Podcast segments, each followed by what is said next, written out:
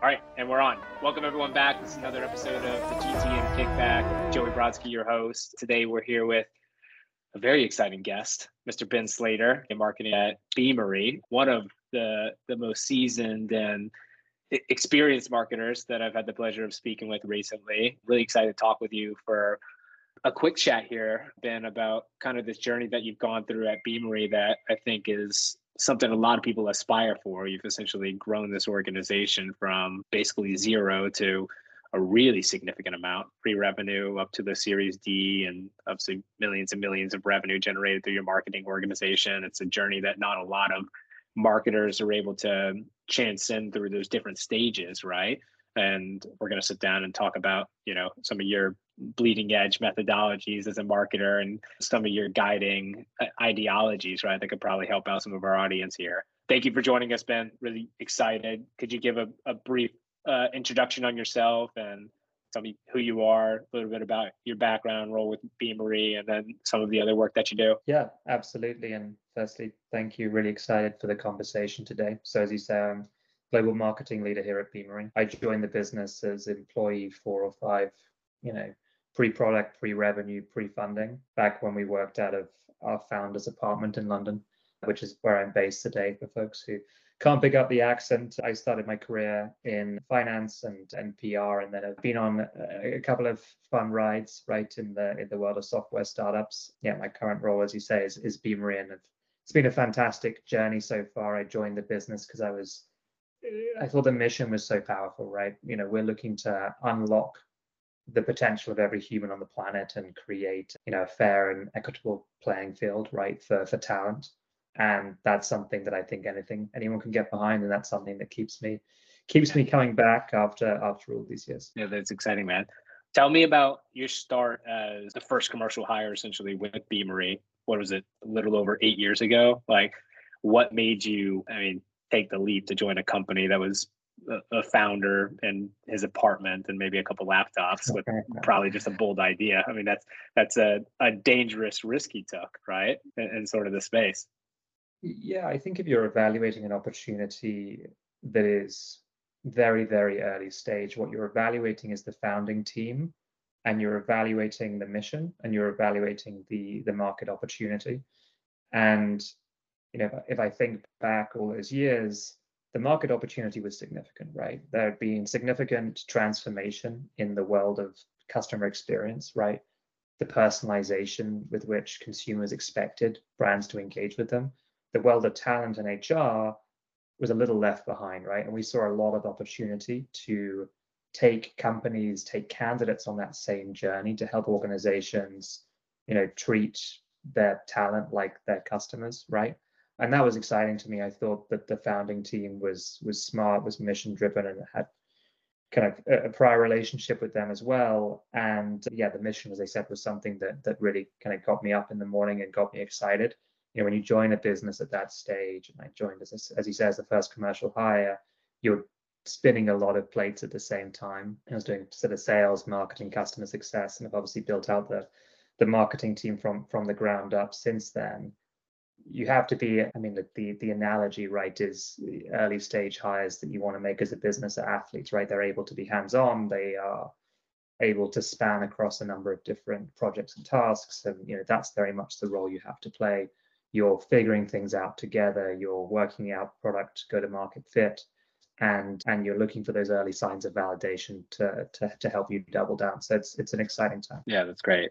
I mean, it's a very rare few bunch of marketers that go through that entire journey from, you know, being as early as you were to where you guys are now, right? It's obviously huge global presence, large marketing organization, millions of dollars in ARR, right? Great funding. How do you sort of think about that journey? Do you break it down into chapters or segments of growth, or is it all one sort of continuous line and trajectory upwards, right, that you guys have built? Oh, look, it would be lovely if everything was always just up and to the right. Even if when you look back on things on a chart, that's how they look, right? It doesn't always feel like that at the time. I think, look, in the very early stage, I think it's very much hand-to-hand combat, right? You're figuring things out, and you're trying to you're trying to stack up the wins. I think as you start to get to a level of scale, your role as a leader, in my case as a marketing leader, can change very quickly, right? You go from being the person who just kind of gets stuff done, right,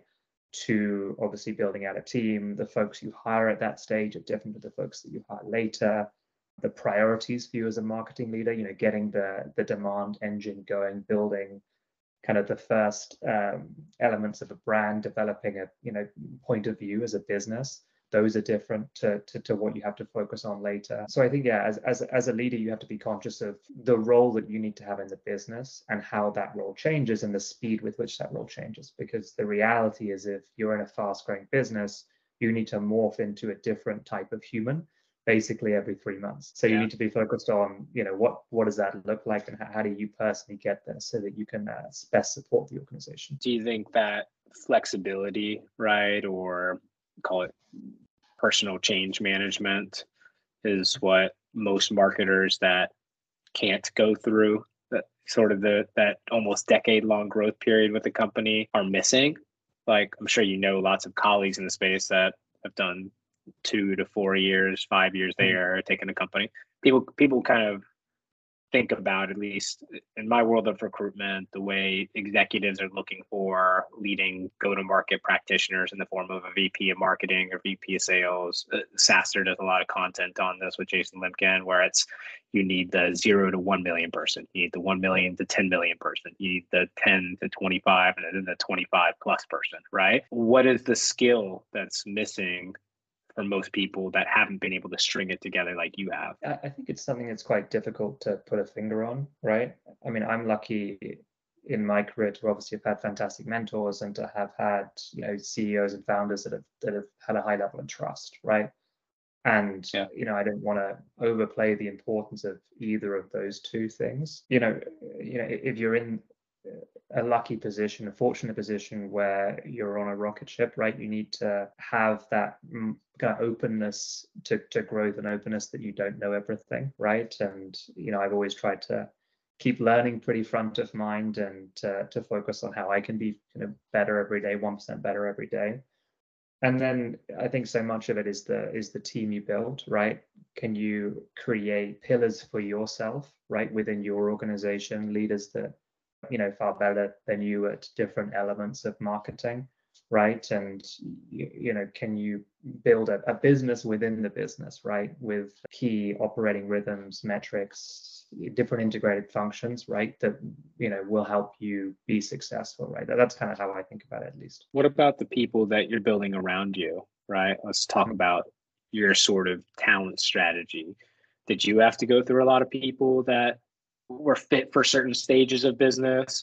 And obviously, I'm sure things changed structurally as you sort of went along. Yeah, I think when you're first starting out, I think hiring success in the very early days depends on your ability to uncover hidden talent, right? Particularly hidden early career talent. You know, the perfect candidate on paper that's done this 5 times before, like, why would they join your company, right? So firstly, you need to, as a marketer, have a good pitch for that, right?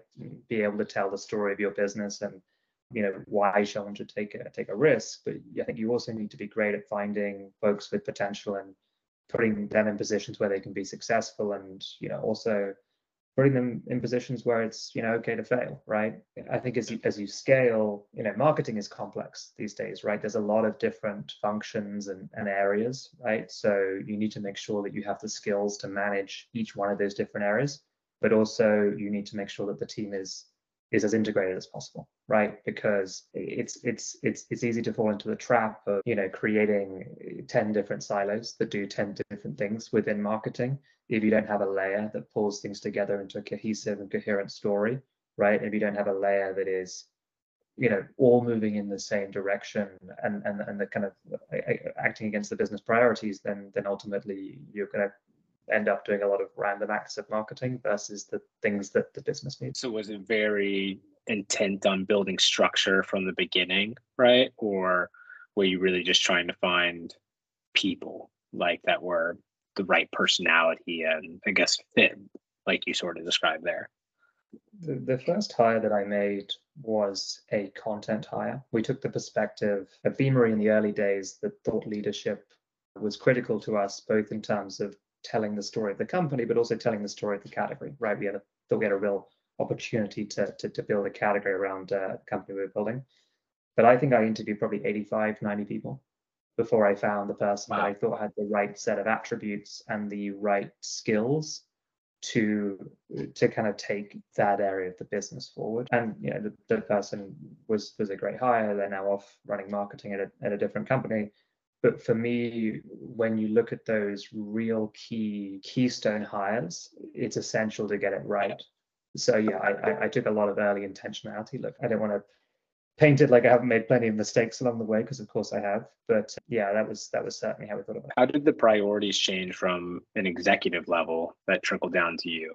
I can imagine at certain stages, maybe the goal of marketing would be more product market fit or branding and evangelism, to then shifting directly towards revenue at all costs, right? Was there a methodical way of going about that journey and transitioning or matrixing those different goals?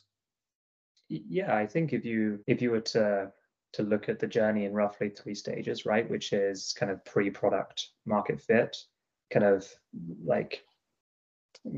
early growth, and then scale. There are different priorities that you have. Initially, it's, do we have the right story? Can we create some level of demand? Then it's, okay, we have product market fit, or at least we think we have it.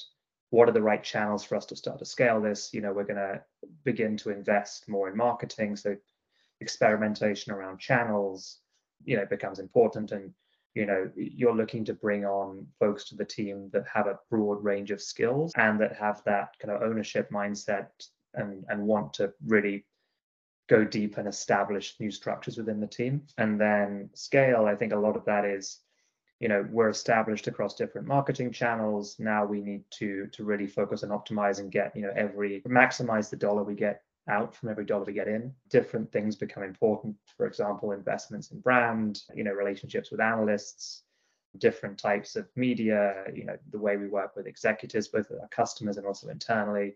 The role of marketing actually is an internal communications engine. So I think, you know, you just need to be conscious of the job to be done for marketing at each one of those stages, and to be sure that, you know, you have the right team around you to deliver on those objectives. If you had one piece of advice, Ben, to maybe sort of put a cap on this, what would it be, right, that has guided your frame of thinking around this? Because obviously it's very dynamic. You seem like an octopus, right, where you're able to manage and understand complex ideas and bring them all together into one, right, to sort of find that synchronicity, right, between all those different stages of growth.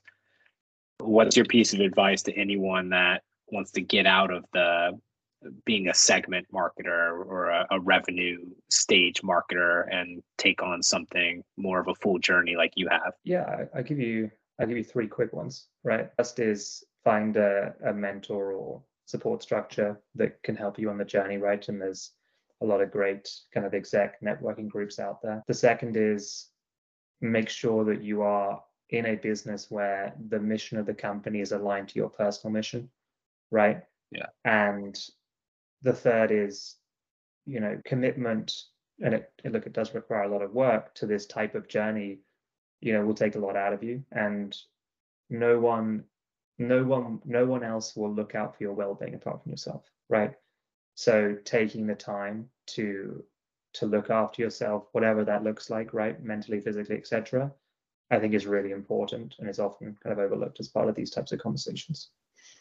We're going to get everyone a copy of that Peter Attia book. Get everyone in their zone two. It's a great book. Although I challenge anyone to complete the amount of exercise that he prescribes every week and still maintain it. It's true. Consistently. I can do it for about a week, but the second week that tricks me up every time.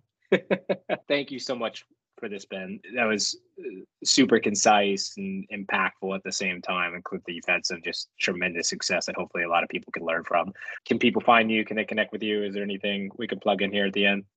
Yeah, of course. I mean, look, nothing to plug, but you can track me down on LinkedIn. Happy to connect, happy to chat. And yeah, thanks for having me on. Enjoyed the conversation. Yeah, thanks so much for joining, Ben. Thank you, everyone, for giving this a listen. This is the Go-to-Market Kickback. I'm Joey Brodsky, and we'll be back. Appreciate it.